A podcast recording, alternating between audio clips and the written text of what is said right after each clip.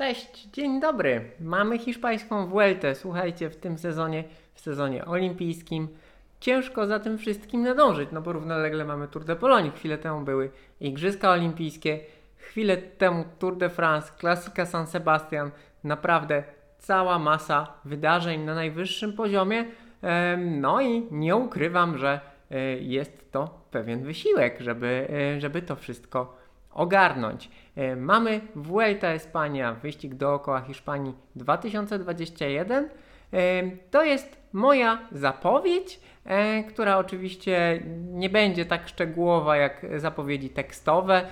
Po analizy etapów kolejnych, przekroje, mapki, zapraszam Was na oficjalną stronę, zapraszam Was na rowery.org, zapraszam Was na naszosie. Tam możecie sobie poczytać szczegóły, e, możecie zobaczyć e, gwiazdki e, przyznawane faworytom, bardzo wielu faworytom. No ja postaram się powiedzieć Wam coś, czego może nie wiecie, syntetyzować i zebrać to, brzydko mówiąc, do kupy. Ja nazywam się Marek Tyniec i przez najbliższe trzy tygodnie będę dla Was komentował wydarzenia na Vuelta Espania. Mam czerwoną koszulkę, mam nadzieję, że żadne bydło mnie nie pogoni, a koszulka jest czerwona, bo yy, czerwona jest koszulka lidera hiszpańskiej Vuelty. Ta koszulka bywała różna, yy, bywała żółta, bywała złota, by, bywała z jakimś yy, pasem. Od kilku lat jest czerwona, no i wyróżnia się spośród innych oczywiście, natomiast pozostałe niekoniecznie, ponieważ hiszpańska Vuelta jest y, własnością dużej korporacji medialnej, korporacji ASO, medialno-sportowej, czyli tej samej, która posiada Tour de France, Maraton Paryski, Ride Dakar i wiele, wiele e, innych imprez, całą masę imprez kolarskich, stąd też koszulka. Górale w grochy i tak dalej, i tak dalej. Moi drodzy, mamy narrację całego sezonu i Vuelta, która zawsze podsumowuje poniekąd, e, jest ostatnim wielkim turem, w zasadzie kończy temat wyścigów etapowych.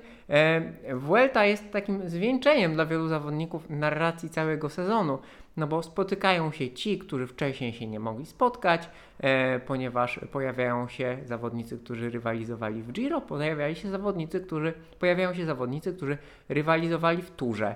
E, dwa wielkie tury w jednym sezonie to jest duże wyzwanie. E, zrobienie wyniku dobrego na, wielki, na dwóch wielkich turach e, w sezonie to jest wyzwanie jeszcze większe. No i w tym roku mamy zawodnika, e, który stoi przed e, tym ikonicznym wyzwaniem, czyli wygraniem dwóch wielkich turów, ponieważ Egan Bernal e, ma taką szansę po wygraniu Giro, może wygrać Vueltę.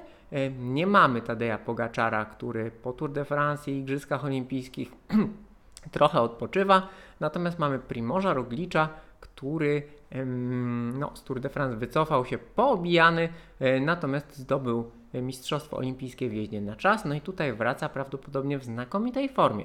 To będzie o tyle ciekawe, e, że cały wyścig kończy się dość długą czasówką liczącą prawie 34 km. No zatem tutaj notowania mistrza olimpijskiego w tej specjalności teoretycznie rosną. Ale jakby tego było mało, no Primoz Roglic z bardzo mocną ekipą e, Jumbo-Visma, która będzie go wspierała mm, w całości, będzie się mierzył z no już nie e, trójząbem Movistaru po raz kolejny z kwadratem albo nawet ośmiornicą e, Ineos Grenadiers, ponieważ tych bardzo silnych macek grenadierzy mają bardzo wiele, no bo poza Bernalem mają Richarda Carapaza, który był trzeci w turze, a więc on jest jednym z tych e, ludzi, którzy próbują połączyć e, Tour de France przejechany na wysokim poziomie z Vueltą, ale trzeba pamiętać, że po drodze wygrał Mistrzostwo Olimpijskie E, ze startu wspólnego na Igrzyskach w Tokio. E, to też jest ciekawe, ponieważ właśnie zostały zaprezentowane malowania rowerów zarówno Bernala, zarówno Carapaza, jak i Roglicza. Carapaz ma piękne złocone Pinarello i będzie na nim jeździł na co dzień oraz złoty kask, a Roglicz do jazdy na czas E, ma jeszcze bardziej spektakularne, spektakularnie pomalowane czerwelo. E, no, jeden rower jest naprawdę, widać, że jest włoski, bo aż się błyszczy, natomiast to czerwelo Roglicza jest takie bardziej e, finezyjne. No, w każdym razie mamy dwóch mistrzów olimpijskich świeżo koronowanych na jednym wyścigu, no i z niewątpliwie z ambicjami, z ambicjami. E, pytanie, jak zespół Ineos sobie to e, ogarnie. Miejmy nadzieję, że w przeciwieństwie do Tour de France będzie bez kraks, to znaczy, że liderzy Ineosu nie będą się eliminowali przez kraksy, tylko będą się eliminowali przez e, wysoką dyspozycję.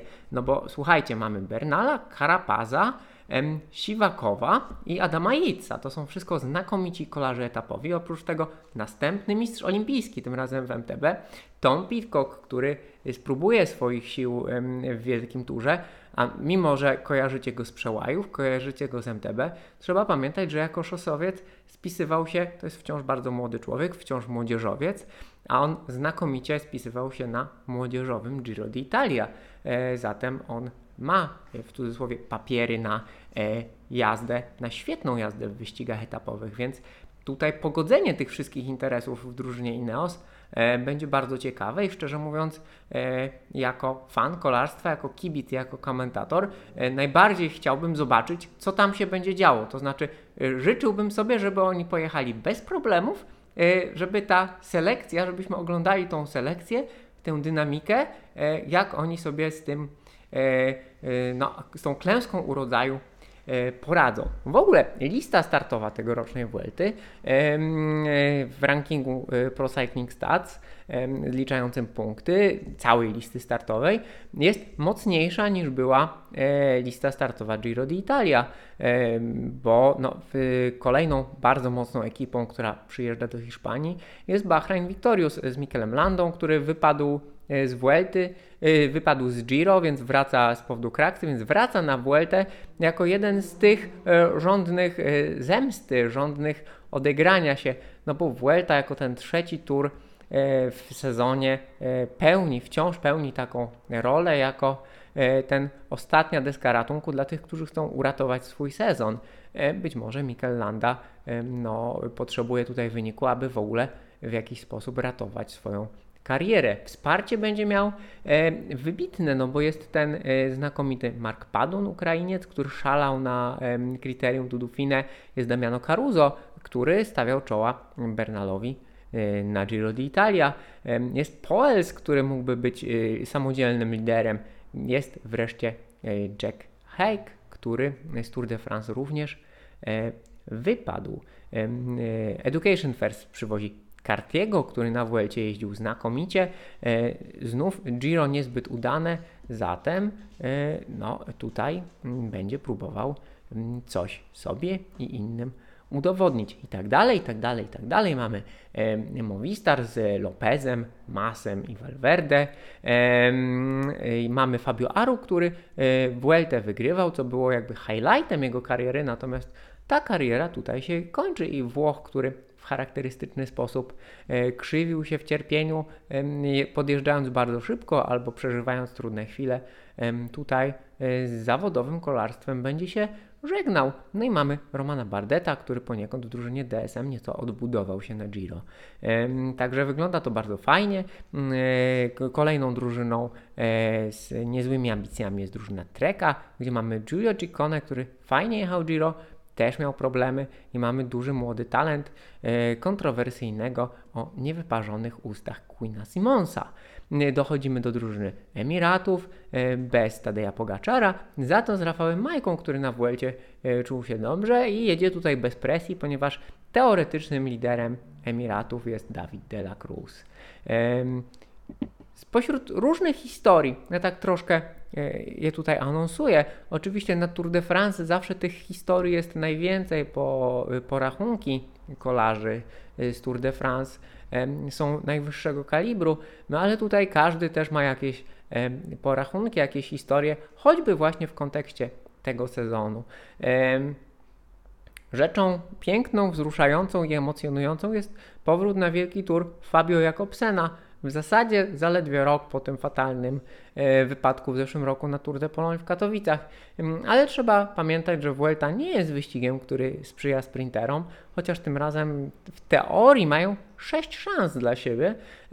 No i Jakobsen będzie próbował zmierzyć się z Arno Demarem, z drużyny FDJ, który w zasadzie w teorii nie powinien mieć sobie tutaj równych na finiszach, no ale dobrze wiemy właśnie z tego sezonu, że nawet znakomity sprinter, taki jak Caleb Ewan, może popełnić błąd. No i Kaleba Iwena, który przypomnijmy, wycofał się z Giro, to się chyba za nim ciągnie właśnie w kontekście historii, w kontekście narracji całego sezonu. Zdecydowanie najlepszy sprinter Giro d'Italia wycofał się z Giro po to, żeby oszczędzać siły na Tour de France, e, bo chciał wygrać etapy na wszystkich trzech wielkich turach w tym roku. E, w Tour de France wycofał się z powodu kraksy. E, konsekwencje tej kraksy ciągną się za nim ciągną się za nim do teraz, no i na Vuelcie e, w ogóle go nie ma, no więc e, nie wiadomo, czy Demare bardzo pewny siebie zapewne jest takim stuprocentowym faworytem, bo ten sezon, jak wiele innych, pokazuje nam, że sport to sport i wiele rzeczy może się wydarzyć. Słuchajcie, no Roglicz, tak, jeżeli mówimy o historiach, wydaje mi się, że największa historia to Primoz Roglicz, ponieważ jego kariera E, to e, kariera i historia ciągłych wzlotów i upadków, podnoszenia się, podnoszenia się e, z totalnych porażek i odnoszenia znakomitych sukcesów. W zeszłym roku wygrał Vueltę po druzgocącej porażce na Tour de France. W tym roku wygrał Mistrzostwo Olimpijskie po konieczności wycofania się z turu. W tym roku stoi przed szansą wygrania trzech wyścigów do, dookoła Hiszpanii z rzędu, zatem ta presja budowana przez E, wzloty i e, upadki przez tegoroczną porażkę i zwycięstwo e, jest na nim jeszcze większa. Egan Bernal, tak jak mówiłem, również jest pod presją, no bo jednak to magiczne wygranie dwóch wielkich turów w sezonie każdy, każdy musi mieć w głowie. Co więcej, on chce wygrać trzeci wielki tur w bardzo krótkim czasie, no bo pamiętajmy, że on wygrał tur w 19, Giro w 21, 20 był dla niego pechowy. E, zatem, moi drodzy, mamy hiszpańską Vueltę, pełną gór, pełną trudnych etapów, jak zawsze krótkich, stromych, długich, mieszanych. Mamy etapy z wiatrem. E, takich etapów niezmiernie istotnych dla klasyfikacji generalnej myślę, że jest 7. To znaczy otwierający wyścig czasówka, etap trzeci e, z metą na stromym Picon Blanco, etap e, dziewiąty e, z metą na Velefik. E, na koniec pierwszego nie tygodnia, tylko pierwszej części, bo tak ostatnio wyglądają wielkie tury, że pierwsza część wyścigu jest trochę dłuższa. Tegoroczna Vuelta pierwszą część ma 9-dniową.